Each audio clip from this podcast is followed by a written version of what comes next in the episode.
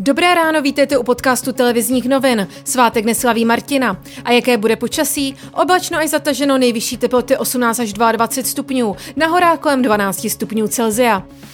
A teď ke zprávám. Ve středních Čechách se objevilo nové ohnisko koronaviru. Podle hygieniků onemocnili COVID-19 zahraniční dělníci na ubytovně na Mělnicku. Téměř 30 dalších lidí je v karanténě. Více už mluvčí Dela Šalamunová z krajské hygienické stanice středočeského kraje. V současné chvíli máme 10 pozitivních a e, dalších 29 kontaktů.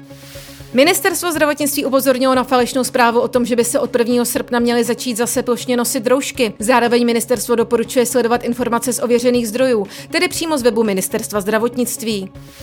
V Bruselu se dnes koná první osobní setkání lídrů zemí Evropské unie od vypuknutí pandemie koronaviru. Státníci budou jednat nejen o budoucím rozpočtu unie, ale také o finančním balíčku na obnovení evropské ekonomiky. Vše bude probíhat za přísných hygienických opatření. Nejsilnější polská opoziční strana Občanská platforma protestuje proti výsledku tamních prezidentských voleb. Podle občanské platformy prezidentské volby nebyly čestné, protože se s oběma finálovými kandidáty nezacházelo stejně. Výsledek zákonodárci napadli u nejvyššího soudu. Volby vyhrál po druhé prezident Andřej Duda, spojenec vládní strany Právo a spravedlnost.